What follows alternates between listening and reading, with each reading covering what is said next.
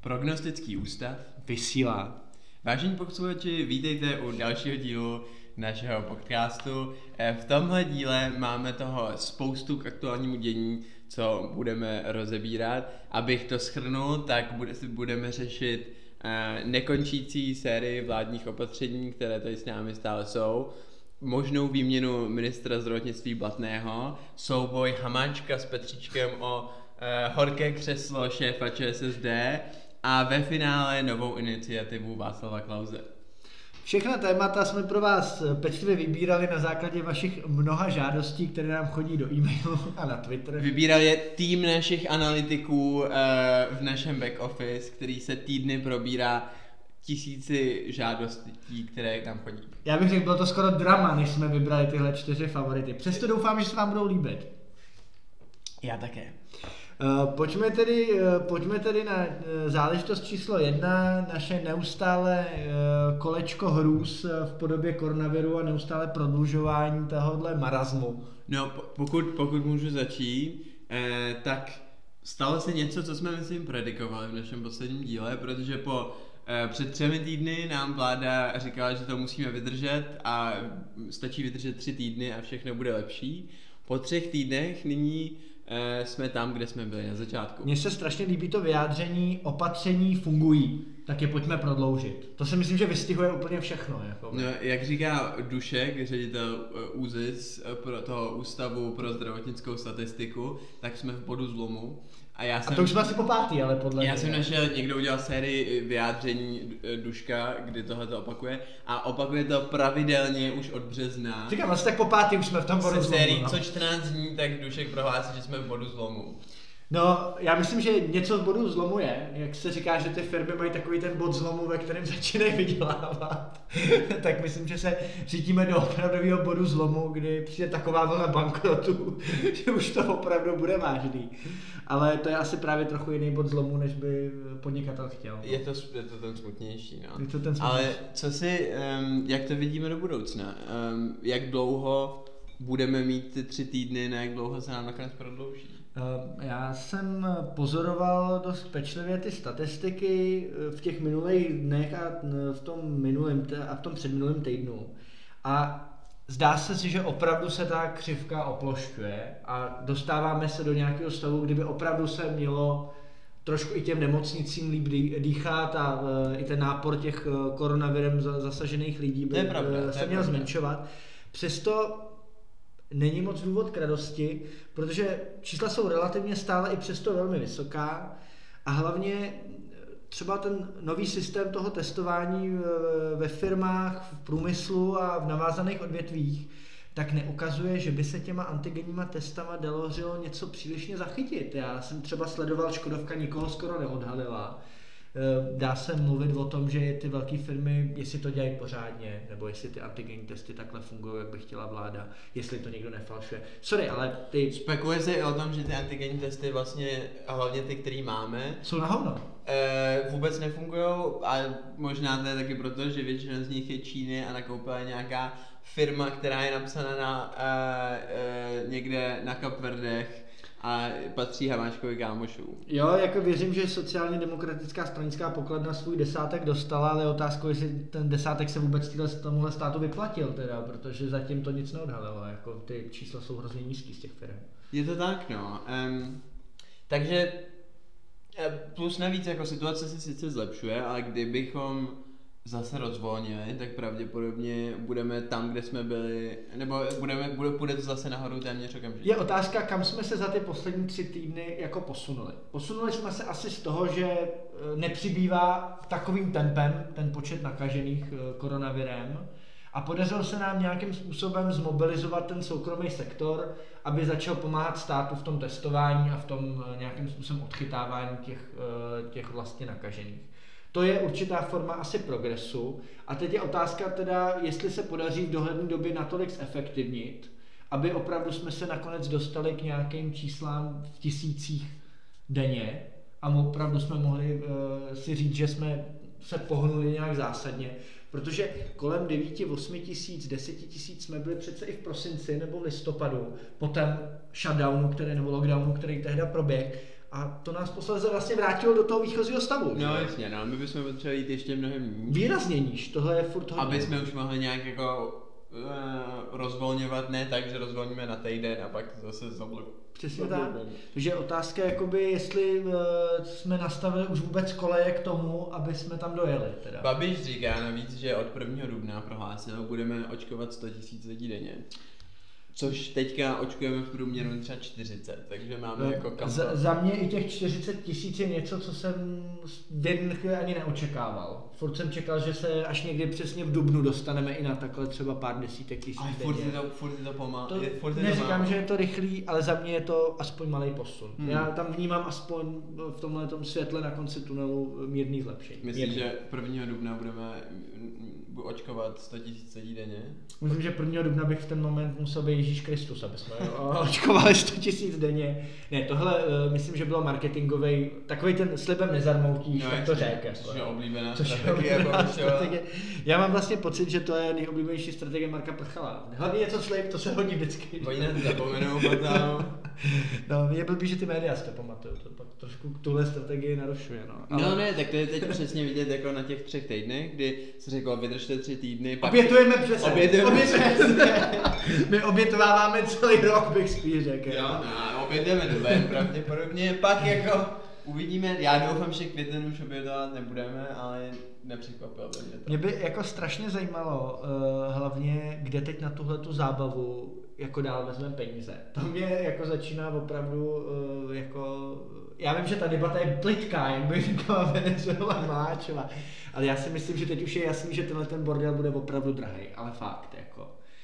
Ve chvíli, kdy se budeme dostávat nad schodek 500 miliard a bude se muset znova zvyšovat, kvůli tomu, že už není prostě co těm podnikatelům rozdat, aby to všichni nezavřeli. Teď jsem třeba uh, víkend strávil tím, Eh, že jsem se koukal, jako jaký třeba na hit hitu teď jsou jako aktivní kampaně za to, abych dostal třeba v rámci oblíbeného mm. podniku mm-hmm. někde ve, v Praze nějaký peníze navíc. Jo. Mm. A uvedu tam jeden krásný příklad. Jako. Kafedu chce 200 tisíc prostě na hit hitu. Aby, jako aby získalo měsíc až dva na další jako výdrž. Mm. No, napsali tam ty svoje fixní náklady, které mají. Aha a já jsem z toho došel k závěru, že jsou to úplně zbytečně obětované peníze. Jestli se opravdu ještě vydrží dva měsíce tenhle ten bordel, tak jim fakt tyhle peníze nepomůžou. A je to, ta, ta firma je prostě na krach. Jako ten závěr, který jsem z toho jakoby si, si dal, nevypadá to, že by ty firmy určitého charakteru už mohly vydržet víc než třeba měsíc. Počkej, teď myslíš jako, že ty, no, Eh, bylo to prostě zajímavé v tom, že Kafedu tam nastínilo, jaký mají fixní náklady. Což je třeba kolik měsíčně? Skoro čtvrt mega. Mimo čtvrt mzdy. mega měsíčně. Mimo mzdy. Je to, je to kolem jako 200 nájem a energie. Ano, přesně tohle. Hm, tak oni mají velký prostor ano, ano, na já to nepopírám, já to nepopírám. Jenom chci říct, že takovýchhle firm bude opravdu hodně co opravdu by potřebovali dál jet na těch firm, eh, vládních podporách v co největší šíři, ideálně, aby se zvýšili o něco. No, jasně. A už k tomu ne, přestává být jakýkoliv prostor. To no, chci říct. Tam je problém v tom, že prostě Kafedu je přesně firma, která minut, v minutě, kdy se otevře, tak se to okamžitě zaplní a je zpátky v zisku, jako od, od první hodiny, eh, kdy budou moc otevřít. Já to nepopírám. Tohle není to přece o to, co, co no, jo, jo, ale že to je přesně ten typ firm, který se chtějí prostě udržet za každou cenu a který my bychom vlastně měli chtít, aby přežili, protože to nejsou nezdraví firmy, ale jsou to přesně ty, kteří jenom potřebují překlenout už tu jako jo, nekonečnou cílovou. Ale jak to jako úředník vyselektuješ? Jak to jako vyselektuje vláda? Já tomhle naprosto Dominiku rozumím a kaferu mám docela rád, taky jsem tam párkrát hmm. se učil. Ale chci říct, tohle se prostě nepodaří takhle zachránit, vyselektovat ty podniky, co za to stojí. To se stane nějakou náhodou, že jim třeba jeden majitel odpustí ještě dva nájmy, nebo něco jim sníží, nebo tam dostanou překladací úvěr od táty jednoho z těch společníků, nebo na Hiditu něco vyberou. Jo, to byly taky ty příklady toho, že se něco povedlo ve šťastnou chvíli. Těmhle těm podnikům by stát měl podle mě navrhnout um, na, jako nad to, co už je, by měl mnohem víc přístupnit ty bezúročné půjčky. No a to je ten právě ten problém, jako, že nezdá se, že by vláda byla schopná už přijít s něčím, co, co opravdu jako těmhle těm podnikům jako e, pomůže. Ne, ne, ne. Ale ta že... vidina toho, že ty podniky se toho otevření nedožijou, se teď podle mě už rapidně zvyšuje. Podle mě vláda Většina s žádnýma dalšíma programy přicházet nebude um, protože už na to nemají prachy a nemají ani energii a jako už, už úplně vůbec se o tom nemluví prostě o těch firmách a o nějaký pomoci firmám. No myslím si, že se dostáváme do bodu, že i ten kafedu, který říká, že je zdravý jako podnikatelský, hmm. že to silný jádro tam je dobrý, ať už podnikatelský. Protože ono jako samozřejmě se může zdát čtvrt mega hodně někomu, ale podle mě jsou úplně regulérní náklady na podnik toho No oni tam psali kolem 200 tisíc, že jsou ty vyloženě fixní věci, hmm. ale pak jsou tam ty mzdy a ty další, jakoby, taky, jakoby, aby si udrželi ten svůj tým a podobně. Jako jo. Tak tým jako, a, to, to můžeš katnout, no, to, asi to můžeš vyhodit. Vždycky. Ale já jsem to jenom chtěl říct, že jak čím díl se ten každým týdnem ukazuje, že ani tohleto prodloužení nouzového stavu není poslední a že to rozvolnění prostě v Dubnu ne, jako asi nepřijde hmm. v tom v té míře, že by to zasáhlo restauračně, gastronomické Je to, je to nekonečný, jako já myslím, že budeme fakt rádi, a já mám taky svoje prsty v gastrosektoru, eh, tak budeme fakt rádi, když se prostě otevře... A v červnu někde, V červnu, no. No, ale do toho června, Možná, kdo dojede, bude no, vítěz. Jako tam doklouzají prostě náhodou. Někdo náhodou, no. Spíš někdo už náhodou. Je. A nebo fakt jako silný prostě. Eh, no ne, někdo říkám, kdo se ještě vypůjčí od někoho, kdo mu ještě půjčí asi, no. No, nebo prostě, já nevím, ambiente a tyhle ty skupiny, tak ty mají jako podle mě... No ty už ty taky ty hotovosti finanční. nebude za stovek. Jo, no. ale taková skupina, ne, to je zase mnohem větší, v tom je namočených mnohem víc lidí, takže to nenechají padnout. Je pravda, že tam těch stakeholderů, který budou i zainteresovaní, aby ta firma přežila, bude víc. No, no, no, no, no, no. A jako tam se ty prachy najdou vždycky, jak říká Vladimír Špidla, zdroje jsou. no, jenom jsem chtěl upozornit, že eh, mě opravdu děsí, že jsme na půl, miliard, půl bilionovém schodku. Velmi pravděpodobně ten schodek bude asi vejš, proto, protože tenhle ten krizový stav eh, přetrvá. A nezní mi to, že by většina těch peněz šla do něčeho, co nám tady pak nastartuje ten ekonomický růst. To v tom prostě nevidím. Ne, ne. Jo. Ne. A to mě děsí, jo. Takže uh, jenom jsem chtěl jakoby podotknout, že prostě ne, nebude, nebude málo firm, který měli opravdu tolik hotovosti, že doteď vydrželi a prostě hmm. směřovalo to k tomu, že to dají, ale tyhle ty měsíc, měsíc a půl, dva, o který si to my ještě protahujeme, tak může být to finále ve finále. Jo, jo, já, já jsem teďka čet dobrou analýzu uh, v hospodářských novinách o tom, jak si na tom stojí ekonomicky Evropa a Amerika v porovnání. A jak je dost pravděpodobný, že se zopakuje jako scénář z krize v roce 2008 a potom, co, co přišlo potom. Jako dvojitý Včko? Ne, že Amerika prostě uh, bude mít ten návrat z té krize mnohem rychlejší než Evropa, no. protože prostě do toho jako nasypou ty prachy a eh, umožní ten rychlej vzestup zpátky, ale Evropa se v tom bude plácat strašně dlouho protože má prostě jako opatrnější přístup a taky Amerika už je, se otevírá. Spíš ty transfery jsou neefektivní. No to taky, ale no nejenom to. Um, ten objem té pomoci ten objem tak malý není. Ale je menší, je menší. Je to nějakých 10% HDP v Americe vůči 5% uh, jo, v Evropě. Takže je to, je to v přepočtu jako na, na HDP je to poloviční ten hmm. objem pomoci, který směřuje v Evropě.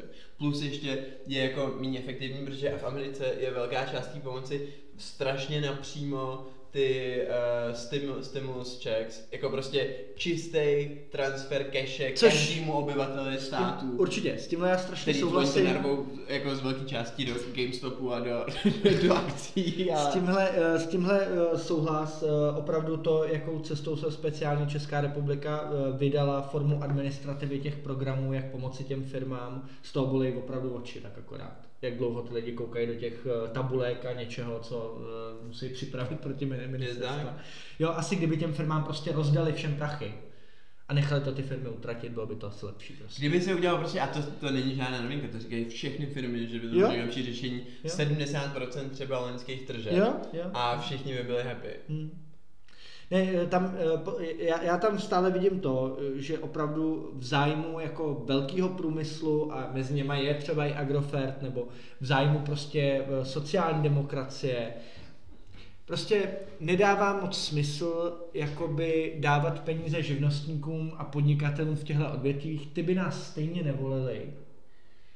A myslím si, že to, že zadržují síly pracovní, který by jinak směřovali do odvětví, který prostě jim jsou blížší těmhle těm partajím, tak to prostě všechno jakoby vrcholí koktejlem, ve kterým je jim jedno, že tyhle ty odvětví padnou. Já tam jako vidím, že tam je prostě, že, že to není jejich jako ne, ne, nejsou tu pro ně, necítí tyhle politici, že by to byly pro tuhle část společnosti ani S moc. tím, s tím souhlasím, akorát teda by, myslím, že a tím se možná můžeme oslým můstkem přesunout k dalšímu tématu, že jak teďka Honza Hamáček řekl, že 4,5% a 6% lidí ocení ty jejich kroky. To je právě ono, no. 4, 4 až Tak 6, já myslím, no. že to je taková rezignace, že prostě jim jsou už jako, už oni úplně rezignovali na, na, na to, kdo je bude nebo nebude volit. Tohle, tohle je zase jakoby věc, která prostě uh, ukazuje na to, jak uh, si sociální demokracie chce hrát na tom svém písečku těch vlád, vládních postů a je naprosto uh, ochotná ignorovat cokoliv mimo uh, ty svý gestce. Jo, mám pod sebou ministerstvo vnitra, to zastupuje policajty, udělám něco pro policajty, tím to končí. Jsem na, ře, řídím MPSV, tak to cílí na nějaký důchodce, to je moje zájmová skupina. To Hmm. řešit víc mě nezajímá. Třetí, eh, diplomacie, ministerstvo zahraničí. Spůlky řeším prostě nějaký věci, co zajímají mě a spůlky prostě posty pro svoji stranu. Jo, děl, dělej si svoje, funguje to. Sice je to postupně s tím politickým mapečerou odebere, ale, ale asi to po nás potopa, no. Je to Je- jako pštrosík taktika strčit hlavu do písku. Je to úplně rezignační, no. Každopádně, eh, aby jsme ukončili první téma, tak zruší se eh, nařízení, nebo zruší se ten nejtvrdší lockdown, třeba cesty eh, mezi okresama eh, do Velikonoc. Eh, Myslím si, že já jsem spíš proti tomu a z toho eh, důvodu, že by tím se zvýšila šance, že ty lidi kvůli těm velikonocům se rozcestují po celé té republice. Hmm. A myslím si, že to si ta vláda na, na, na triko nevezme. Já si taky myslím. Tohle není moc pravděpodobný scénář. Vlastně bych dokonce řekl, že už vláda počítá s tím, že obětuje tady tohle to přesně období plnohodnotně a nějaký jako uvolnění těchto věcí No, taky záleží na číslech třeba prostě. Já si myslím, že to, já si myslím, můj, můj tip je, že to neuvolní úplně, Hmm. nebo že to neuvolní, ale vydá nějaký výjimky, nebo něco, jako aby S prostě tou salámovou metodou oni se zase někam... Aby to jako, že to neuvolní, ale vydá nějakou výjimku, aby z toho, vy, aby prostě Babiš vypadal, že je hodný a chce Hmm. lidem dopřát uh, veselý velikonoce. Je, je to možný, no. Jako eh, dnes, dneska byla eh, poměrně ostrá diskuze u Moravce mezi uh, ministrní financí Schillerovou a eh, Miroslavem Kalouskem, kde bylo vidět, že opět jako je ta vláda do jisté míry, když se jenom trochu snižují ty čísla, oni jsou vidět a ta situace se jeví o trochu lepší, tak oni jsou s tím docela spokojení. Oni jsou to ochotní hájit a jsou ochotní neustále opakovat, že všechno musíme řešit přes nouzový stav, že, že jako oni opravdu nehledají nějaký jako inteligentnější cesty. Oni Ne, ne, ne, ne, ne. nechtějí ani jako jo. Oni myslím, že prostě spojí na to, že to nějak doplácají, než tady budeme na očkovaní. Myslím si, že spolíhají na to, že jednak se začíná rozjíždět to očkování a jednak myslím, že se nechávají také hodně ukolebat tím, že se má oteplit. Očekávají, že to zásadně taky promění prostě zvědavý, teda, jako nevím. Já, já, já neříkám, že jsem toho zastánce, Hmm. jenom říkám, že to cítím z toho jejich uvažování. Já- že stačí teď vydržet Já pár tam taky cítím nějakou slepou víru, že Ano, bude líp, ano, jako, ano, ale ano, to, ano. to bude líp, ostatně si budeme všichni pamatovat v učebnicích dějepisu asi dlouho. jak bylo líp. Jak bylo líp. No, každopádně eh, eh, jedním z lidí, kteří můžou za to, že se máme líp, je ministr zdravotnictví Blatný. Pojďme si podívat na tohohle chlapečka. Jak Protože eh, v poslední době se množí spekulace o tom, že má minister Blatný skončit. Eh, Prezident Zeman si dal podmínku, eh, nebo se pokusil nařídit Babišovi, aby vyměnil ministra Blatného a ministra zahraničí Petříčka. A zítra, to znamená v pondělí 22. března, jde premiér Babiš za Zemanem a mají spolu jednat o personálních otázkách. A eh, otázky, a jsou jako minimálně třeba seznam zprávy, teďka jsem na to udělal jako analýzu a tam jsou přesvědčení, že je to skoro rozhodnutý, že eh, Blatný skončí. Co si o tom myslíme? Tak eh, já už jsem dneska musel svým prarodičům tuhle tu politickou část jako vysvětlovat a ptali se mě, co si jako teda eh, jako myslím, když se o to tak zajímám. Říkal jsi jim, že máš podcast. Řekl jsem jim, že bych jim doporučil, ať si to poslechnou No, posledně v tak podcastu. Oni, se, poslat. oni občas po- poslouchají, jenom říkám, jako, že chtěli to, vy- ty informace jako dopředu. Jo, jako jo, chtěli ne- si ne- to naživo. Přesně tak. A já jsem jim říkal, že tam vidím takový tři až čtyři vlastně klíčový vlastně rozhodnutí pro Andreje Babiše, aby uh, mohl jakoby toho Blatního vůbec reálně odvolat. Hmm. Za prvý, asi nejdůležitější, když jednoho vyhodím, tak tam někoho musím nastrčit místo něj. To, to, to, je, to je pravda. Věc, která se mohla za dobrých dob jevit poměrně jako žádanou věcí, být ministrem není tak špatný. Plat není malý, osobní auto je, jsem tam nějaký rozhovor. Není to, jo, nemusí to být vždycky tak zlý, jako je to dneska. nějaká milenka určitě. A sakra her Švéc jako nějakou odměnu taky člověk dostane, sem tam na ministerstvo zdravotnictví nějaký zájmový skupině něco schválí, ve Švajcu se něco jakoby nakumuluje na nějakém kontě pro tebe. Rodiče Nevím, budou pišní, že mají ministra doma. Jasně. Eh, Adam Vojtěch vlastně byl ve svém věku na vrcholu své kariéry. Jako no, velmi úspěšný člověk. Ve Strašně. 32. Ve 32 byl ministrem zdravotnictví. Měl se vlastně do pandemie velmi dobře. Jako, a ještě se o něm mluvil, že je talentovaný na ten post. No jasně, jo, jo, jo. jo. Bohužel situace se trochu změnila, už to není nejoblíbenější post v republice, tak řeknu pravdu. Je to možná nejméně oblíbený post. Je to, myslím, že post, kam se opravdu nikomu nechce, post takže jsem se snažil svým eh, prarodičům, kteří se o politiku také velmi zajímají, vysvětlit, že musí tam být persona, kterou tam nasadím a splňuje dvě podmínky nelekne se toho postu a bude schopný manažer a zároveň nebude tak výrazný, aby zastínil Babiše, když by se nedej bože dařilo uh, řešit vakcinace a další věci, protože by z toho pak Andrej Babiš nemusel třeba sám tak těžit. To je první věc. Druhou věcí, kterou tam uh, shledávám jako velmi zásadní, uh, ministr Blatný si vybudoval pozici jako velmi slušného člověka, který sice tu funkci asi nezvládá a má nějakým způsobem svý mouchy v tom hmm. krizovém řízení a podobně, ale je tam nějaká kontinuita. Ten člověk, by, který by přišel místo něj, by opět narušil nějaký vývoj toho úřadu. Tam se vyměnila celá řada v tom odborném aparátu, zase se vymění ministr. Za mě se láme chleba, nevím, jestli to dává i veřejnosti smysl další nový ministr. To čtvrtý ministr v průběhu pandemie, což bychom se dostali na úplnou špičku v tomhle v Evropě. No. To jsme na tom jediná další země, která má čtvrt, už měla čtyři ministry je v průběhu pandemie Brazílie. Mm.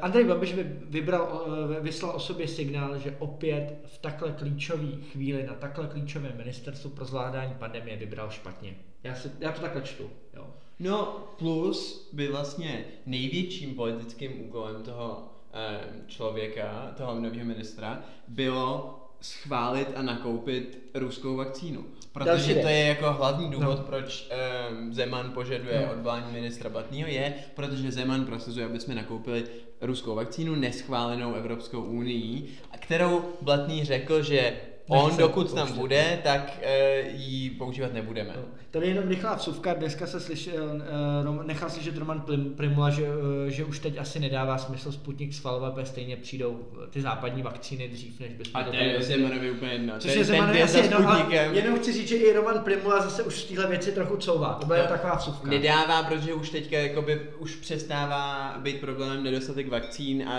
už je problémem neschopnosti jako logisticky rozdistribuovat. Ano. takže my s Dominikem jsme tady podle mě relativně dobře pojmenovali zhruba tři hlavní problémy a já teď přidám ten čtvrtý, který já vidím v té výměně Blatného. byla to politická objednávka ve stylu hodím ti kost, pse, musíš jí sníst. Prostě Miloš Zeman šel do parlamentních listů, do zpřízněného média a vyhlásil tam, co se má jako udělat. Hmm. Pokud by na to Andrej Babiš po takhle krátké době slyšel, tak velmi pravděpodobně tím vysílá několik měsíců před volbama Miloši Zemanovi eh, signál, když takhle půjdeš a znova si něco ohlásíš v parlamentních listech a bude to výstřel do prázdna, tak já ti ale stejně vyjdu vstříc. Já vím, že se o tom jako prej bavili už víckrát o tom Blatným. Přesto mě to trošku zní, že když teď na tom v takhle krátkém čase, po tomhle tom výstřelu, o kterém se hodně diskutovalo, bude, když na to přistoupí, tak tím jakoby se staví do role opravdu slabého hráče proti Miloši Zemanovi a ukazuje mu tím, že si s ním může Miloš dělat v opravdu, co, co ho napadne, jenom s příslibem asi toho, že ho nechá pak znova vládnout. Ale je to taková novinka? Není to tak, není takhle Babiš už vnímaný dlouhodobě? Je, ale myslím si, že jak se budou blížit volby, tak nevím, jestli by vůbec nějaký politický hráč chtěl být v takovém světle pravidelně. A to No. by tímhle podle mě hrozilo, kdyby mu tak snadno ustoupil. Na druhou stranu, jak se budou blížit volby s velmi nejistým výsledkem pro Babiše, tak tím víc stoupá důležitost Zemana jako toho, kdo bude rozdávat karty z částí po volbách.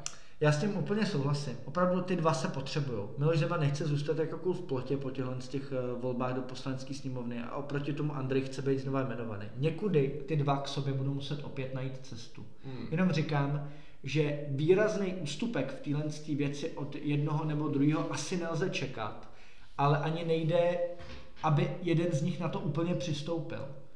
Jo, jinými slovy, je možný, že obětuje Andrej Babiš Blatného, Hmm. hmm. ale už třeba neobětuje Petříčka ani náhodou a nějak to bude muset doprovodit nějakým komentářem. Petříčka ne, nemůže moc obětovat. A to se mi právě zdá jako další věc, že by tím porušil koaliční smlouvu a mohl by tím udělat v tomhle bordelu eh, pandemickým ještě koaliční krizi. Petříčka moc obětovat nemůže bez souhlasu Hamáčka. Hmm. To by musel... No, to je to porušení koaliční No smlouvy. jestli to by podle mě neudělal, to jako by bylo zbytečně vydal ČSSD Jo. záruku prostě a odejít vlády. Já jenom říkám, že aby mohl mu v téhle věci ustoupit, tak by bylo potřeba, aby to s něčím vyobchodoval.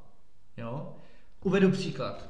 Kdyby se chtěl Andrej Babiš prostě zaskvít eh, před veřejností určitého z politického spektra, tak by třeba mohl s Zemanem eh, vyobchodovat, že vláda dál nechá koudelku na, jako šéfa Bisky a za to mu třeba obětuje tady uh, pana Blatného. Chci říct, aby to politicky dávalo smysl i pro Andreje Babiše a nejenom pro Miloše Zemana, tak si tam musí být nějaký protiobchod. A já ho tam, jako, teď ho tam nevidím, ale pokud by přišel, tak mi to přijde pro Andreje Babiše. Já to chápu, já to chápu, ale on teda údajně Babiš už chtěl odvolat um, Zemana, ta ale vlastního nikoho dlouhodobě. neměl, Smejkal na to jít Smej- nechtěl. Smejkal dostal nabídku, odmítnul jí.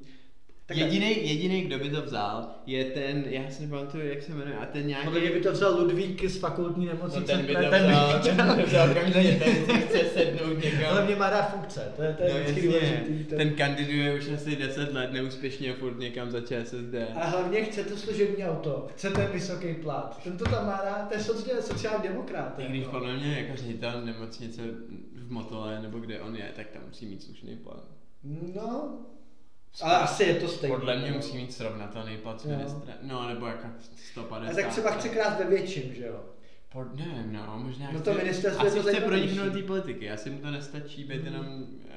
Uh, On je tak snaživý, že by se mohl stát fakt tím ministrem. Ne, ale um, Zeman prosazoval nějakého člověka z ČSSD, teďka si za bohu nemůžu... No to Běhounka. Toho Běhounka, Šéfka no, no, no, hejtmanů, který no. byl jediný, který o, o, prohlasoval, prohlašoval, že, Že by by byl, že, že by byl ochotný vzít Sputnik. Že bylo vidět, že vyloženě chce tím ministrem být. No, Ale to by- bylo v rámci toho obchodu, i v No, souvislosti s ministerstvem zahraničí, což no, ty říká, že si nemyslíš spíš. No, já jsem, a to souvisí s tím třetím tématem, ale slyšel jsem takovou zákulisní informaci, Pozor, div, eh, pozor naši posluchači, teď to přijde. kterou dropnu eh, v přímém přenosu. A to, že eh, Petříček ohlásil kandidaturu nedávno na předsedu ČSSD a že ji měl ohlásit proto, že Hamáček ho plánoval odvolat.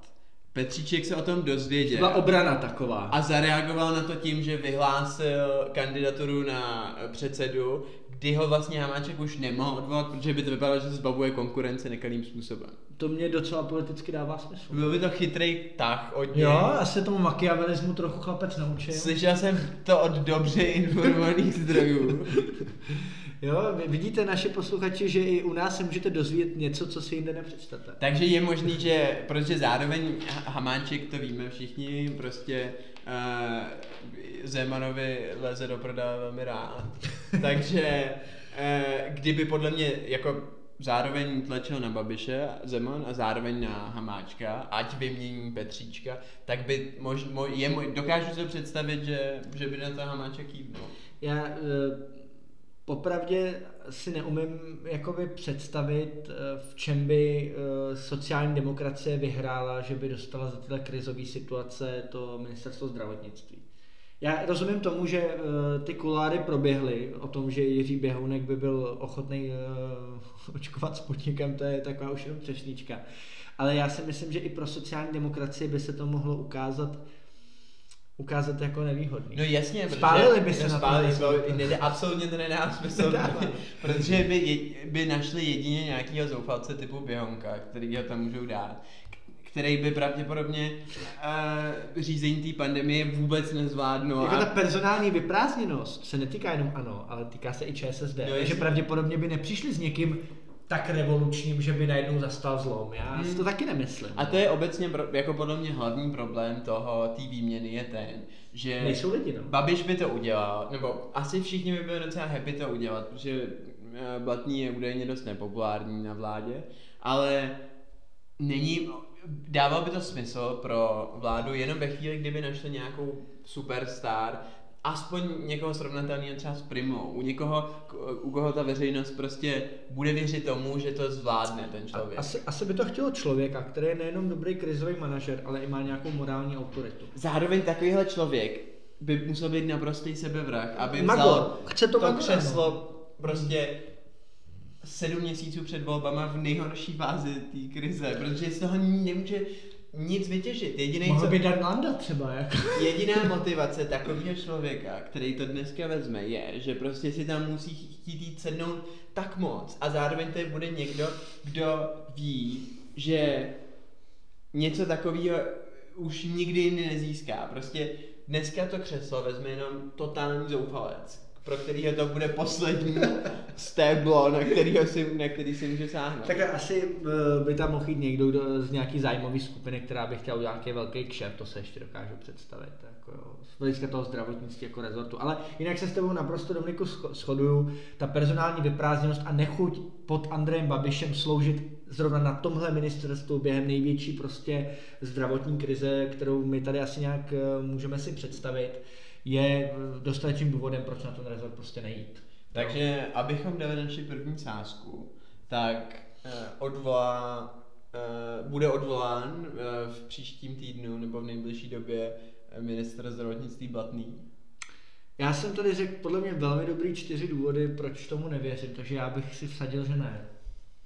Já o, bych si vsadil na to stejný, ale to by byla nuda potom. No tak běž do toho. Tak si sadím a uvidíme, Tak že, jo. že bude odvolán, uvidíme, co se stane. Jsem na tom zvědavý, no. Asi tady jako už to ne, ne, nelze asi brát jenom racionálně, tady to bude i trochu asi náhoda, jak se tam potkají ty dva, jak jestli tam nějaká chemie ohledně té věci proběhne. Uvidíme, no. Pokud, pokud nebude odvolán, tak to taky podle mě znamená, že už Zeman prostě nemá úplně skoro žádný vliv v té politice. No já jsem to trochu o tom eh, přemýšlel a to, to můžeme tak ještě přejít jakoby okrajově politicky. S kým by mohl po příštích volbách, pokud dopadnou podle těch prů- průzkumů, vlastně počítat nejvíc. A došel jsem k závěru, že za určitý konstelace by mu mohli opravdu ty spojenci eh, v té politice, jakoby, který by mu mohli plnohodnotně zůstat, by mohl být jenom Okamura s tím Babišem vlastně. Mhm. Což je asi málo pro to dělat nějaký větší mocenský čachry, jako no. Jo, jo, bude, byl by z něj takový jako menšinový prezident,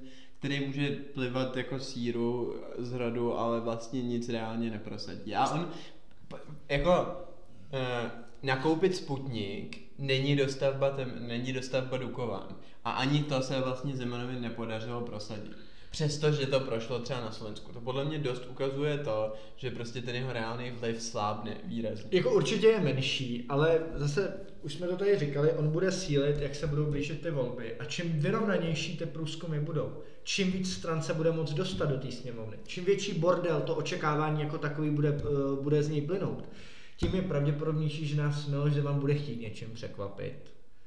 A s jeho stylem vládnutí je opravdu možný vlastně kvůli těm jeho dvou posledním letům udělat fakt cokoliv. To je pravda, no. Jo, v té ústavě, co já tuším, je, že prezident jmenuje vítěze voleb. Hmm. Jenom takhle je to napsaný. Jo.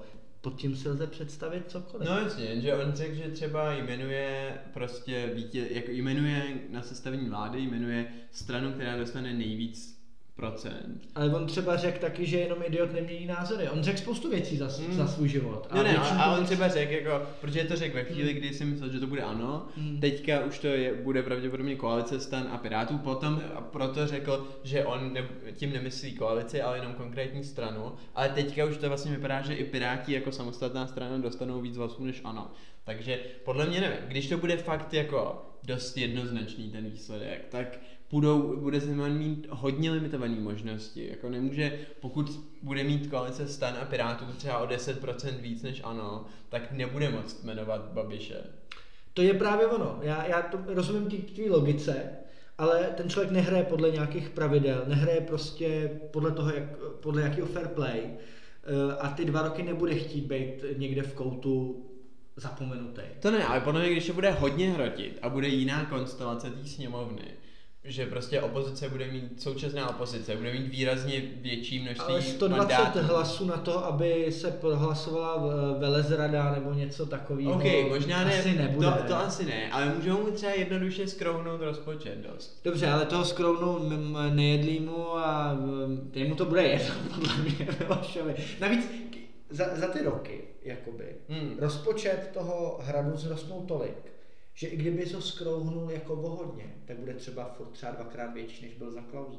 Jo, jo, Rozumíš to jo, ale jo? že ta, že, být že ta konstelace bude taková, že prostě Zeman bude mít jako moc na výběr, nebo aspoň já, kdybych to byl třeba Bartoš, tak bych a vyhrál ty volby, tak bych to hrál takhle, že buď prostě bude si moc dožít s nějakýma relativně příjemnými podmínkama dva roky na hradě, když nebude dělat problémy, a nebo to bude jako hrotit a problémy dělat a v tom případě s tou většinou ve sněmovně velmi proti Zemanovsky naladěnou, můžeš taky dělat problémy. A ano, můžeš, mu okopávat, prostě. ko, můžeš mu okopávat kotníky, můžeš mu eh, škodit nějakýma věcma, ale fakticky je na tom svém hradě poměrně nedotknutelný. Já tam zase jakoby, eh, krom eh, toho, že uvedu příklad, je tady nějaká ústavní zvyklost, nebo nevím, jestli je to ústavní zvyklost, ale nějaká politická zvyklost, že se schází čas od času předseda poslanecké sněmovny, předseda senátu, premiér, minister zahraničí a prezident a koordinují zahraničně politické otázky, tak aby došlo k No, bum, tak to můžeš sebrat. Prostě. Přesně tak, tohle můžeš sebrat. A já přemýšlím, jestli, když dám na váhu všechny tyhle ty věci... Můžeš mu skrohnout rozpočet, vzít vládní letadla, aby nemohl lítat někam do zahraničí, Uh, sebrat mu všechny vládní zvyklosti, můžeš mu sebrat třeba to, že prostě uh, jako je ten novoroční oběd s premiérem, můžeš ho udělat jako hodně, hodně irrelevantní. No já přemýšlím, jestli tohle, když bych všechno vyskládal na tu jednu váhu a proti tomu dál, že Miloš Zeman si užije dva roky prostě s nějakou sobě zpřízněnou vládou a třeba totálně ohne ústavu, nebo udělá fakt něco, co budou chodit lidi do ulic, budou prostě všude ty uh, titulky těch novin, prostě rozhovory s ústavníma právníkama, tohle to všechno tam bude, tak když to dám jakoby proti sobě, tak já myslím, že Miloš Zeman v posledních dvou letech nemá co ztratit a bude mu docela jedno, že se neproletí letadlem. On je stejně umírá a není ve, ve, v situaci, kde by chtěl někam jako jezdit. Snažím se říct, pokud aspoň trochu to bude hratelný, tak nám to bude chtít v těch posledních dvou letech ukázat. No, bude to hodně záviset na tom, jak dopadnou konkrétně Určitě, volby. to v každém případě. A jak pravděpodobně Bartoš se rozhodne tu hru hrát. Jestli prostě uh, se bude snažit jako Zemanově víc stříc, pokud jo, tak já myslím, že Zeman na to bude reagovat tím, že mu jako nabídneš mu prostě ukousne. A bude ti mazat schody, no. No jasně, a nebo prostě po něm tvrdě půjde, což by podle mě byla nejlepší Bylo by to strategie. asi nejlepší strategie, no. Ale uh, to nic nemění na tom. Taky by se zasloužil docela že by si to, jako... to určitě, ale to nic nemění na tom, že, se, že, že, že, že stojím za názorem, že Miloš Zeman je ochotný jít určitě až na samou hranu těch věcí, co my si představujeme.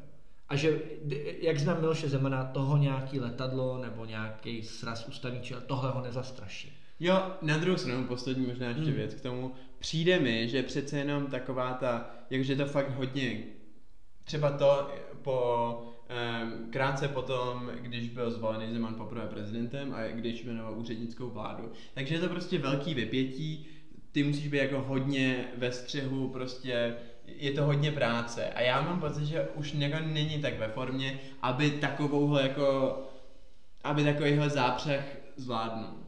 Uvidíme. Já, já to nechci předpokládat, já na to koukám prostě pouze tak, že ten člověk má poslední dva roky si na to vyřizovat účty, pravděpodobně s půlkou této společnosti, s hromadou politiků, s hromadou bývalých spolupracovníků a udělá maximum pro to, aby to těm lidem osolil. Jo, myslím si, že, že, že, že rozhodně se nebude chtít v těch posledních dvou letech stát neviditelným a udělá pro to jakoby maximum. Byť to bude sebe kontroverznější, byť to bude sebe víc na hraně ústavy, byť to bude sebe víc diskutovaný a bude se o něm často jako mluvit v Senátu v tom smyslu, pojďme zase hlasovat o tom, jestli nebude žaloba pro velezradu, žaloba o tohle, hmm. pak to zase neprojde v poslanci s nimi. On bude chtít být vždycky ten attention seeker a udělá podle mě v těch posledních dvou letech opravdu toho dost ještě, jo. A nebo třeba ne, ale... Je to pravděpodobný. Je to pravděpodobný. Jo, uvidíme. Pojďme dál. Pojďme, pojďme na Petříček eh, versus Hamáček, ale než se k tomu dostaneme, hmm. tak máme prozbu na naše uh, posluchače věrné. A to tu, že bychom vás chtěli požádat, pokud se vám líbí náš podcast, líbí se vám tato epizoda, tak a pokud nám chcete pomoct, tak uh, vente tuto epizodu a pošlete ji svým kamarádům, rodičům, známým a dalším uh, osobám blízkým. Jo, lidičky, podívejte se, ta práce se neudělá sama. Neděláme to pro sebe, jo, Dominiku. My jsme jenom nosiči vody. A já na bráchu, brácha na mě. A každý každou chvilku tahá pilku, je že to tak, jo. Je to tak. Takže my chceme, aby ta naše práce, které, ta naše úsilí obrovský, který tady do tohohle podcastu jakoby dáváme, tak aby, aby vás to bavilo, aby, abyste to, to chtěli co nejvíc a, a tak to trochu pošlete nějaký svým felákům. Třeba připlou i kapřici. A třeba i připlou kapřici, jak říká. Nedá se, nedá se vyloučit nic. Dobrá, uh, pojďme Dominiku teda uh, k tématu uh, souboje o křeslo postu. O trůn vládce sociální demokracie. 6% strany. Monumentální souboj dvou velikánů. Kde politické názory a vyhraněné postoje. Dvou alfa samců bych se nebál říct. Eh, hrají vše a jde skutečně o hodně. Jak říkal Jan Hamáček, neděláme to pro sebe, děláme to pro 4 až 6 svých věrných. No, um, Petříček vyzval Hamáčka. Na, myslím, že v Dubnu má být jejich sjezd asi, který bude online pravděpodobně. Uh, a bude se na něm hlasovat o příštím šéfovi ČSSD. Kromě toho, kromě Petříčka se tam objevil ještě nějaký další random no name socan, který se taky přihlásil o to, ale ten je podle mě úplně Jsem to slyšel poprvé, ale líbilo se mi, jak oni se vždycky přihlásí. Jo, jo, jo, to jsou taky lidi, kteří jsou úplně otršený od reality, podle mě. Slyšíš, že je post někde, co běží? Tady, tady. Já bych se, pane prostě, já bych, já bych to vzal. Mám strašně já ten příběh, jak ten jeden zasloužilý straník napsal, tehdy jak byla ta aféra s vykradenýma e-mailama Bohuslava Sobotky, hmm. tak tam jeden ten zasloužilý straník napsal strašně kajíčný e-mail tehdejšímu eh, šéfovi sociální demokracie a premiéru České republiky Bohuši Sobotkovi. Bohuši, ty mě znáš, já už jsem starý já potřebuju politického náměstka na jakýkoliv minister. Já nevím vůbec. No to byl takový, prostě jeden z jeho straníků měl pocit, že by bylo dobrý do toho důchodu líp zabezpečený. Že by si zasloužil A ten služební zákon takový... se nabízel, že jo, když si tam sednu, tak už tam zůstanu, že jo. No a napsal mu takový dlouhý, fakt hezký e-mail, bylo vidět, že, ho, jako, že, že apeluje na to, že jsem hmm. jako zná, že je to hmm. jako to. Jo, jo, jo. A psal tam Bohouši na jakýmkoliv ministerstvu, na jakýmkoliv. No počkej, já dostal? to nevím. To by bylo zajímavý. to nevím, ale myslím si, že to byl opravdu případ toho, kdy prostě sociální demokracie je vděčná svým spolustraníkům a pomáhají si. No. Stejně fascinující, když víš, že tohle ten způsob, jakým se obsadila třeba pravděpodobně velká část nejdůležitějších postů v téhle zemi. Že nějaký strejda přišel za Bohoušem a napsal mu já, kde jinde mi prostě dají aspoň padíka měsíčně, no, tam, nikde, já prostě potřebuju ten On tam vyloženě psal, že mu... Dcerá, že jo, jde na studie teďka, co já budu dělat? Uh, on tam vyloženě tenhle ten zasloužilý stejný psal, uh, Bohuši je mi 65 a opravdu už teď nemá smysl, abych si hledal někde jinde práci a brzo půjdu do důchodu, ale fakt bych rád ještě. A, a měl fakt dobrý argumenty, že přesně potřebuje jako nějak zabezpečit svoje jako vlastní uh, žití. Je, je, jako bylo to až dojemný. Přesto je to děsivá výpověď o tom, jak se nabírají lidi do vysokých postů ve státní správě. A pak takový strejda sedí prostě na ministerstvu obrany, sekce, akvizice a my se divíme, proč to nefunguje. Ale jak, jak, samozřejmě to byl teoretický příklad. Jak, jak znám uh, sociální demokracii, tak třeba nedostal přímo toho politického náměstka, protože už tam bylo před ním pět jiných lidí, co to dostali. tam je vždycky velká zásoba těch kádrů zase. Ale to máš státní firmy, polostátní firmy, úřady, instituce, toho je. Přesto bych řekl, že někde ten svůj flek dostal, ale nebyl to třeba ten politický náměstek. Přesně nějaký institut. ne, no. Nedostal třeba přesně toho politického náměstka právě proto, že se ty e-maily vynesly tehda, ale jestli dostal někde aspoň nějaký mi- mini postík, tak tomu věřím úplně. Pro sociálního demokrata tady ta strana vždycky byla. Zasloužilého ještě. Zasloužilého. 65 lety bys mu to nedal, ten jak mu nedá. Eh, Jak říkám, myslím si, že sociální demokracie myslela vždycky na svoje členy a pro ty to bohus, bo- Jan Hamáček dělá.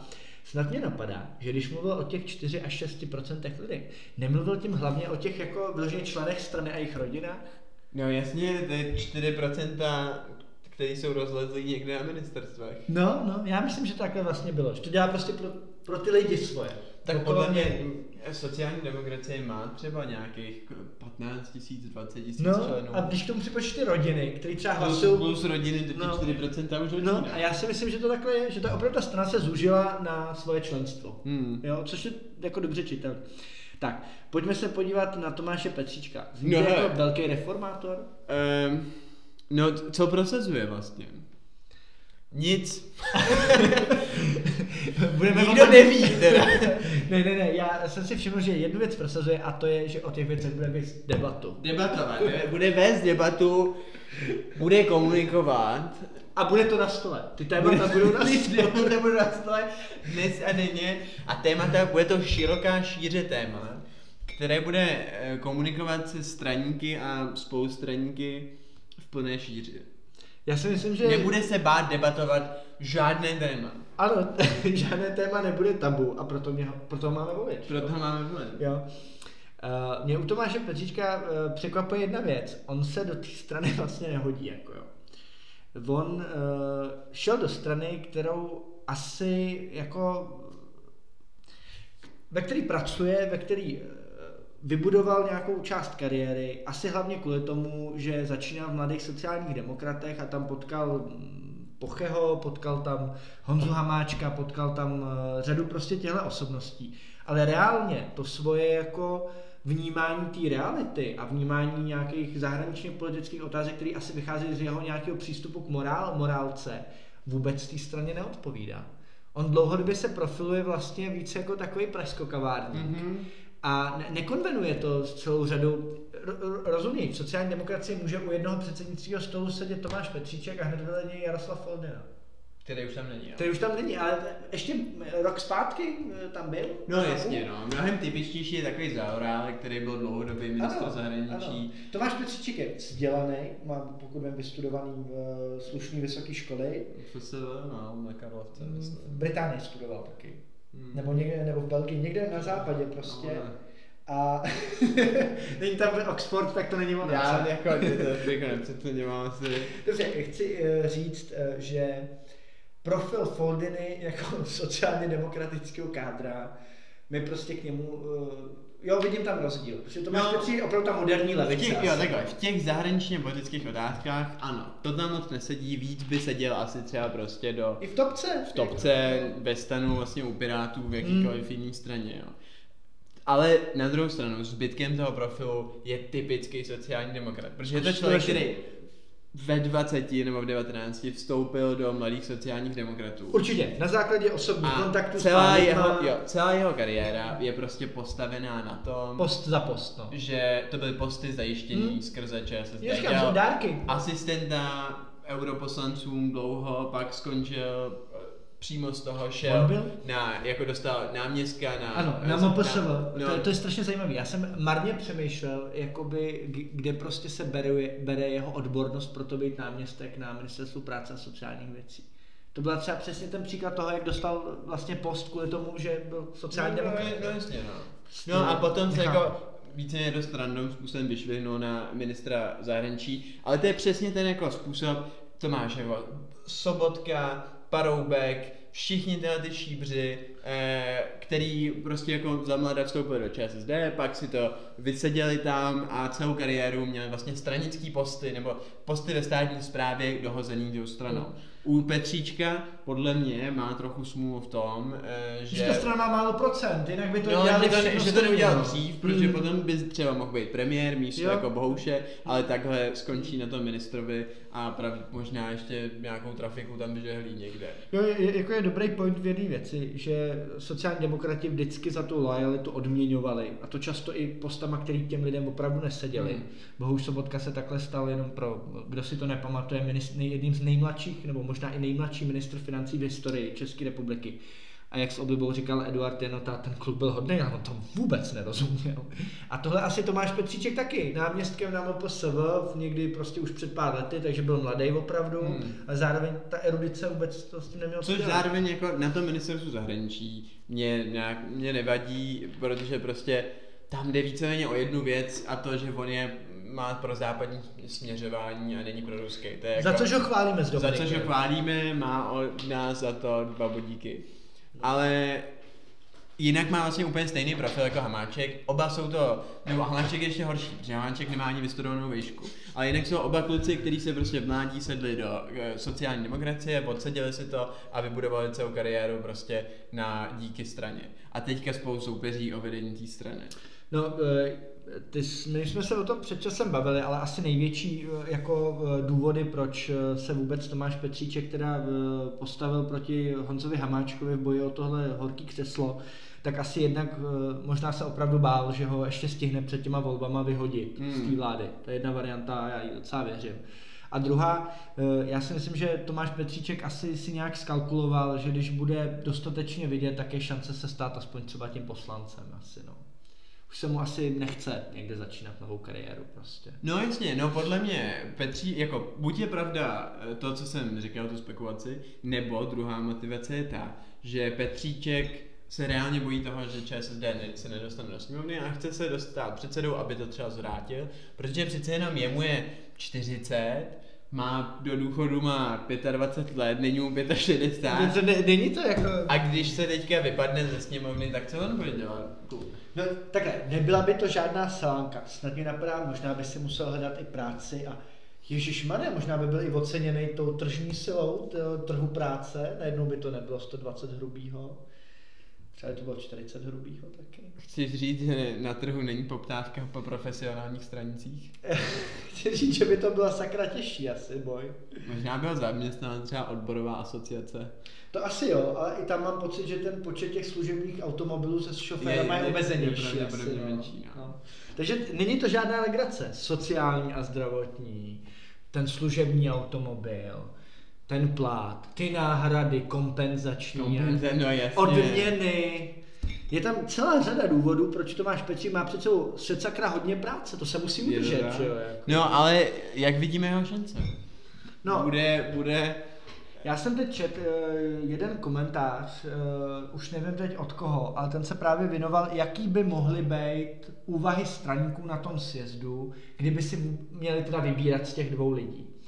A četl jsem, že je hodně straníků, který si chce jenom prostě s Honzou Hamáčkem jako vyřídit účty. Hmm. Jo.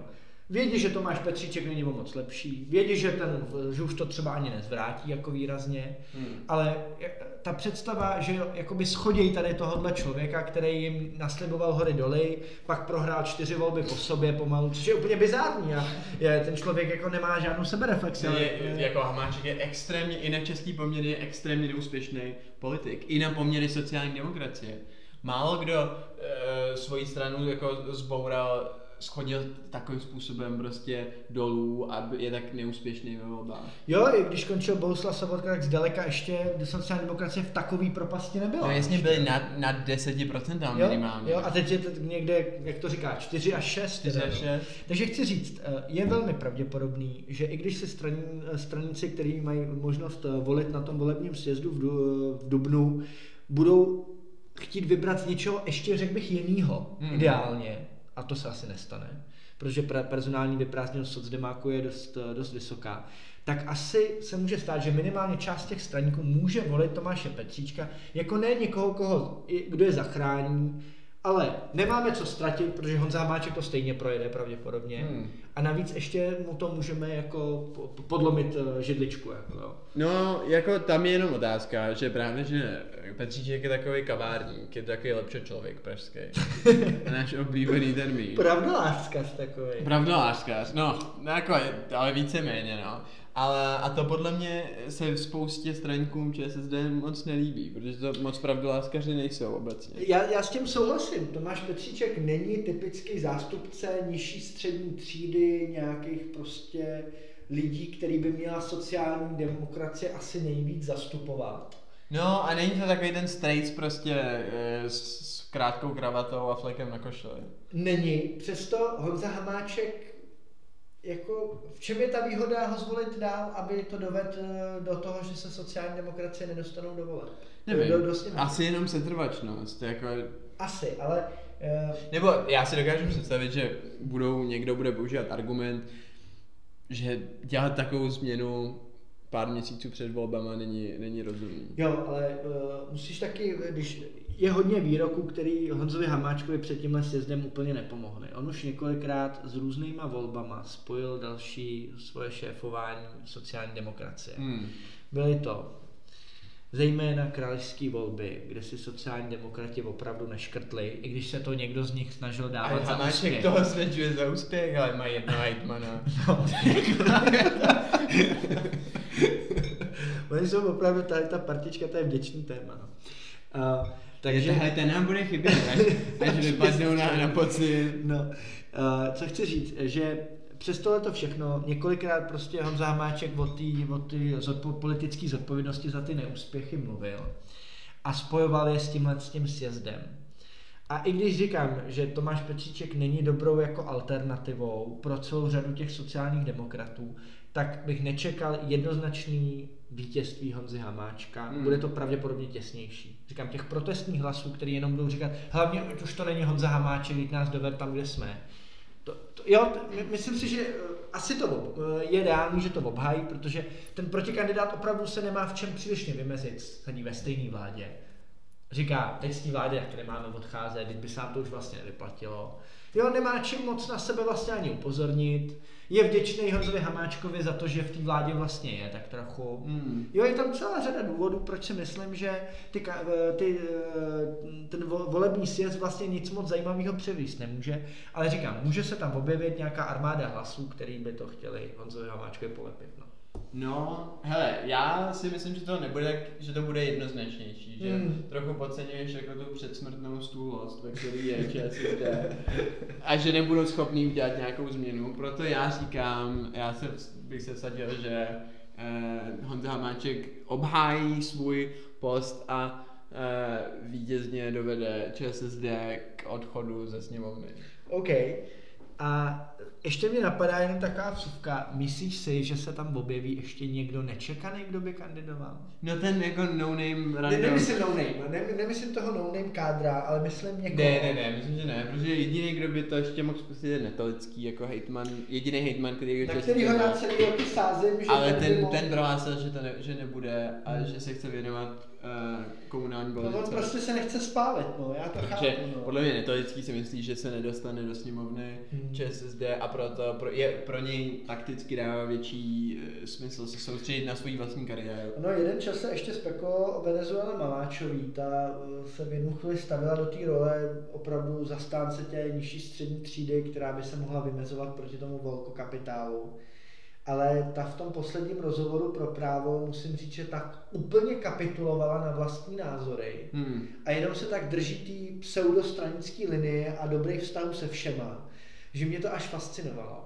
On je podle mě jako hrozně nepopulární, asi a, obecně, a ví to a, hmm. a plus navíc by nešla vůči Petříčkovi, protože jsou takový dost podobný. Hmm. Oba jsou jako mladí, studovali do zahraničí, jsou takový dost podobný typy. Jsou. Jo, jenom říkám, jakoby, že když jsem přečetl na ten rozhovor, tak mi došlo, že je strašně vyrezignovaná v tom smyslu vůbec někde se názorově v něčem výrazně profilovat.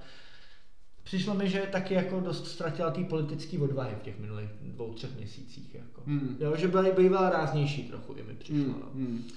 A takže říkám, nevidíš tam teda nikoho, kdo by tam ještě mohl ne, do toho promluvit. Ne, ne, ne, ne, ne. Myslím, hmm. že to prostě je to podobný jako ten minister zdravotnictví, to není úplně být šéfem ČSSD dneska není úplně jako... Není to selánka, no. Není to nějaká výhra. Uvidíme, no. Tak třeba ještě ten volební sjezd v něčem eh, překvapí. Budou se tam pravděpodobně volit i ty místopředsedové, které jsou úplně neviditelné. Kdybych se tě měl zát, vyjmenuješ nějaký místopředsedy, ještě krom, teď jsme jmenovali ta Petříček, ta Enen Maláčová. To nevyjmenuju, ale za to vyjmenuju úplně někoho jiného. No. Nového předsedu ČSSD v Brně. V Brně Venkov. Brně. Včera zvolený svými spolustraníky, kterým poděkoval Ale za jo! důvěru. Je to náš nesmrtelný Michal Hašek. Který se vrací, Hlavně mi to rotovalo, kdo tam udělal ten success. který se vrací zpět do nejvyšších kruhů ČSSD. Smrtelný Michal. ne, To je pravda, Michal určitě na sjezdu bude organizovat někomu podporu. To je starý, to je, to no, je hlavně zkušený podle mě ho zvolí určitě za místo předsedu. Mm, To by mě nepřekvapilo. To je taky strašně zvláštní figura. Výborný. Mě fascinuje, jak se neustále vrací do té strany, která ale mezi tím jako odchází do zapomnění, ale on se tam urputně furt snaží. Jo, jo, je to tak, je to tak, no. No, no nic, eh, to bylo naše třetí téma, jak jsme na tom s časem. Jo, uh, máme tady uh, Hoďku, hoďku. to už je docela dlouho. Tak Dá, rychlý, dávat to... eh, rychlý tam hodíme. Ještě. hodíme, hodíme ještě Ne, Máme pro vás tady takový bonusový kousek, eh, je to ohledně toho, že může, se, eh, může nastat situace, ve které by se nám vrátil před těma volbama do poslanecké sněmovny eh, starý, dobrý, vyzkoušený model pravo-levýho, pravicově-levicového politického souboje. Eh, Tohle začal vzývat ve svém manifestu v tomhle týdnu eh, Václav Klaus prostřednictvím svého institutu Václava Klauze a říká, že Piráti a Stan jsou nebezpeční neomarxisti levičáci a e, s hrůzou se zhrozil, že e, TOP 09, ODS a KDU nemá šanci sněmovní volby vyhrát a tak vyzývá ke spojení ultrapravicových stran, abych řekl pravdu, aby to nad- nadali těm e, neomarxistům. Je to tak. E, proč to Klaus dělá? Já, on, abych to doplnil ještě, tak ještě před tím a tím výrokem, asi týden zpátky, tak Klaus dlouhodobě brojí proti Pirátům hrozně a když je naposledy označoval se týden zpátky za největší nebezpečí a prohlašoval, že musí vzniknout nějaká eh, pravá pravice, eh, která je zvládne porazit, tak zároveň prohlásil, že ta pravice potřebuje nějak, bude potřebovat nějakého skutečného lídra a že on by to možná vzal teda, pokud se nenajde nikdo jiný. Vypadá to, že se na chystá politický comeback dost možná. No chtěl by, chtěl by, ale podle mě eh, úplně nik, nikdo, jako jak Trikolora, tak Okamura, který chce, o, o kterých požaduje, aby se spojili, ho, nikdo ho moc jako Klauze nechce, podle mě Já zpátky eh, v musím, politice. eh, musím říct, že tohle je právě jako strašně zajímavý.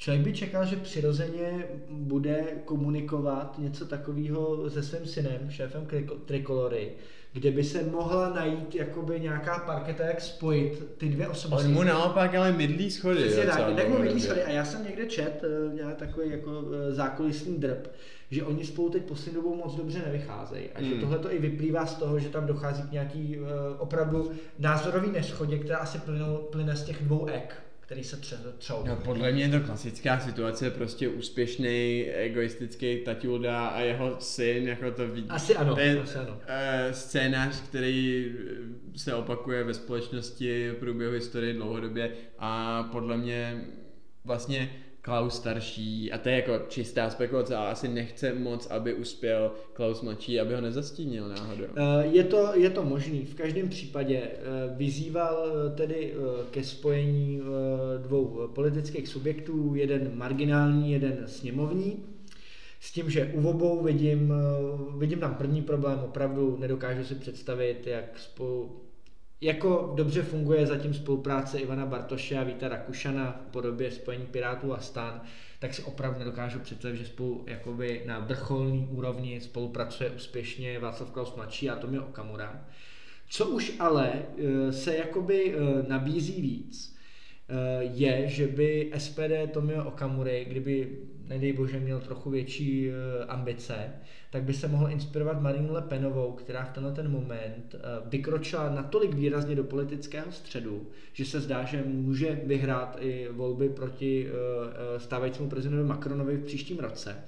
A něco podobného by mohlo být možné i v případě Tomia Okamury. Ve chvíli, kdy tady bude armáda hlasů, který nejsou spokojení s ODS-kou, a že a opravdu ODS nevypadá, že by eh, hmm. reálně zastupovala tady umírající živnostníky a hospodský, hmm. tak je dost možný, že když by Tomio Okamura vystoupil do nějakého politického středu, spojil se s Chcípl Pes a Trikolor, by opravdu nějaký počet hlasů mohli získat. Jo. No. Ale je to odvážný, je to strašně odvážný scénář. Je to odvážný scénář, jako Okamura už řekl, že se spojovat s nikým nebude. Já vím, já vím, Vyzval no. voliče Trigory, ať radši volí SPD, hmm. uh, že je to jediná vlastenecká strana no. a největší. Um, Takže nabízí se, myslíš, jako varianta, že by Vašek udělal ještě jednu jako stranu třetí? Tak? Ne, ne, na to už je podle mě, takhle, prostě. podle mě, hmm. on je už dost starý, mu je třeba jako 80, 80 skoro, ale zároveň teďka se tak jako vynořil ve veřejném prostoru, já jsem s ním slyšel nějaký rozhovory mm. a na to, že je mu 80, tak je, je ve formě, je ve formě je. prostě na rozdíl od Zemana, který je mladší než on, tak Klaus je ve formě, myslí mu to, mluví prostě jo. dobře, jako, jako kdyby byl o 20 let mladší klidně ale nemá dost energie a je moc starý na to, aby budoval nějakou novou stranu a to se mu taky moc nechce. Mm. Ale zároveň se trochu nudí, podle mě, mm. a připadá si nevyužitý v tom svém institutu, který vlastně nikoho moc nezajímá. Je to pravda, no. Takže by se chtěl nějak víc aktivně asi angažovat, ale není tam úplně, tak se tak snaží, jako a neví, ale není tam úplně prostor. Podle mě navíc Akamura tenhle, tuhle tu jako velkou E, ultrapravicovou stranu budovat nechce. Taky je spokojený s tím, jak to je. Je spokojený prostě. A navíc on může být blokační menšinou pro uh, příští volby. On dostane prostě, on bude jeden z vítězů těch těch voleb, dostane Jasně, no. na 10% určitě, jo, podle bude mít 13, podle 12, 13, prostě dostane, za to dostane, já nevím, třeba 200 milionů uh, pod, jako tu hlasy za poslance za mandáty nebo za, za výsledek ve volbách, z toho prostě on nějak jako vyfakturuje z toho jako částku určitě. A hlavně, ale on je prostě spokojený a bude mít um, další čtyři roky zajištěný. A bude tam mít hromadu svých poslanců, bude to fungovat. Jako no. Jo, jo, bude mít to už, už bude prostě, bude hrát nějakou roli v té sněmovně. On je zjevně, z toho, co já slyším od nějakých jako uh, insiderů, tak on je zcela spokojený s tou rolí, kterou hraje teďka. Podle mě nějaký větší ambici nemá, protože s tím se pojí víc stresu, víc odpovědnosti. Ale hlavně by museli třeba do toho politického středu, ve kterém to znamená víc jakoby pozornosti, víc prostě různých no, jasně, jo, jo, jo. jo, je mu tam dobře. A nemůže prostě natočit nějaký video, dát ho, na, kde bude plánce nějaký úplný píčeviny, dát ho na Facebook a ty jeho voliči to žerou, ale kdyby cíl nějak víc středově, tak um, to tak jednoduchý nebude. Jo, přesto e, zní to, že e, Václav Klaus bude chtít vytvořit nějakou iniciativu pro to, aby se tady e, formoval nějaký víc pravicový subjekt. Já třeba teď, a to je ještě taková jakoby hodně odvážná další varianta, já si myslím, že bychom mohli být stále ještě svědky toho, že se rozpadne pakt spolu ještě před těma volbama a z toho by mohlo ještě taky něco vzejít, jo. Protože z mýho pohledu ten, to spolu nezískává nový voliče, ta trojkoalice moc nefunguje hmm. a zdá se, že by ODS bylo asi výrazně líp samotný. To si taky myslím, to si taky myslím. No. Na druhou stranu, to bude znamenat, podle mě, kdyby se to stalo, tak odsoudí minimálně TOP 09 k zániku. A e, je otázkou, jako je, je to takový problém? E, Topka už dlouhodobě jako nepůsobí, že by jí čekala nějaká velká reforma, ve které se něco Mně by stane. to bylo dost jedno, ale poslancům to to bylo to jedno nebude. Tak Dominik Ferry, tak na Instagramu mu to jde, no, nějakého influencera zvládnout no, dělat, Dominik ne. Ferry je s milionem fanoušků na Instagramu zajištěný do konce života. No, no tak ježiš. A, není to jediný poslanec TOP 09. No, ale o žádným jiným dalším nevím. Jo, má Marketu, Marketu, Marketu Pekarová Adamová. Marketu a já taky neznám nikoho dalšího. No. ne, je tam... Kalousek. A ty Mirek už tam není. No, je ve sněmovně ještě. Není, když už on není, on je ve sněmovně, že jo. On rezignuje. No jasně. Úplně, úplně mimo sněmovnu. No jo. To ti, to ti ušlo teda. Ne, ne, já jsem si, já jsem si nebyl jistý, jestli jako neprohlásil, že už nebude kandidovat. Není tam taková ta Helena Lančádlová? Jo, Helena Lančádlová, ale to je docela dobrá. No, no. No, takhle, pro naše posluchače, myslím si, že kdyby Topka v tomhle v této klinické smrti jako natáhla bačkory, asi by to už jako moc nezměnilo. Ne, ne. To buďme upřímní.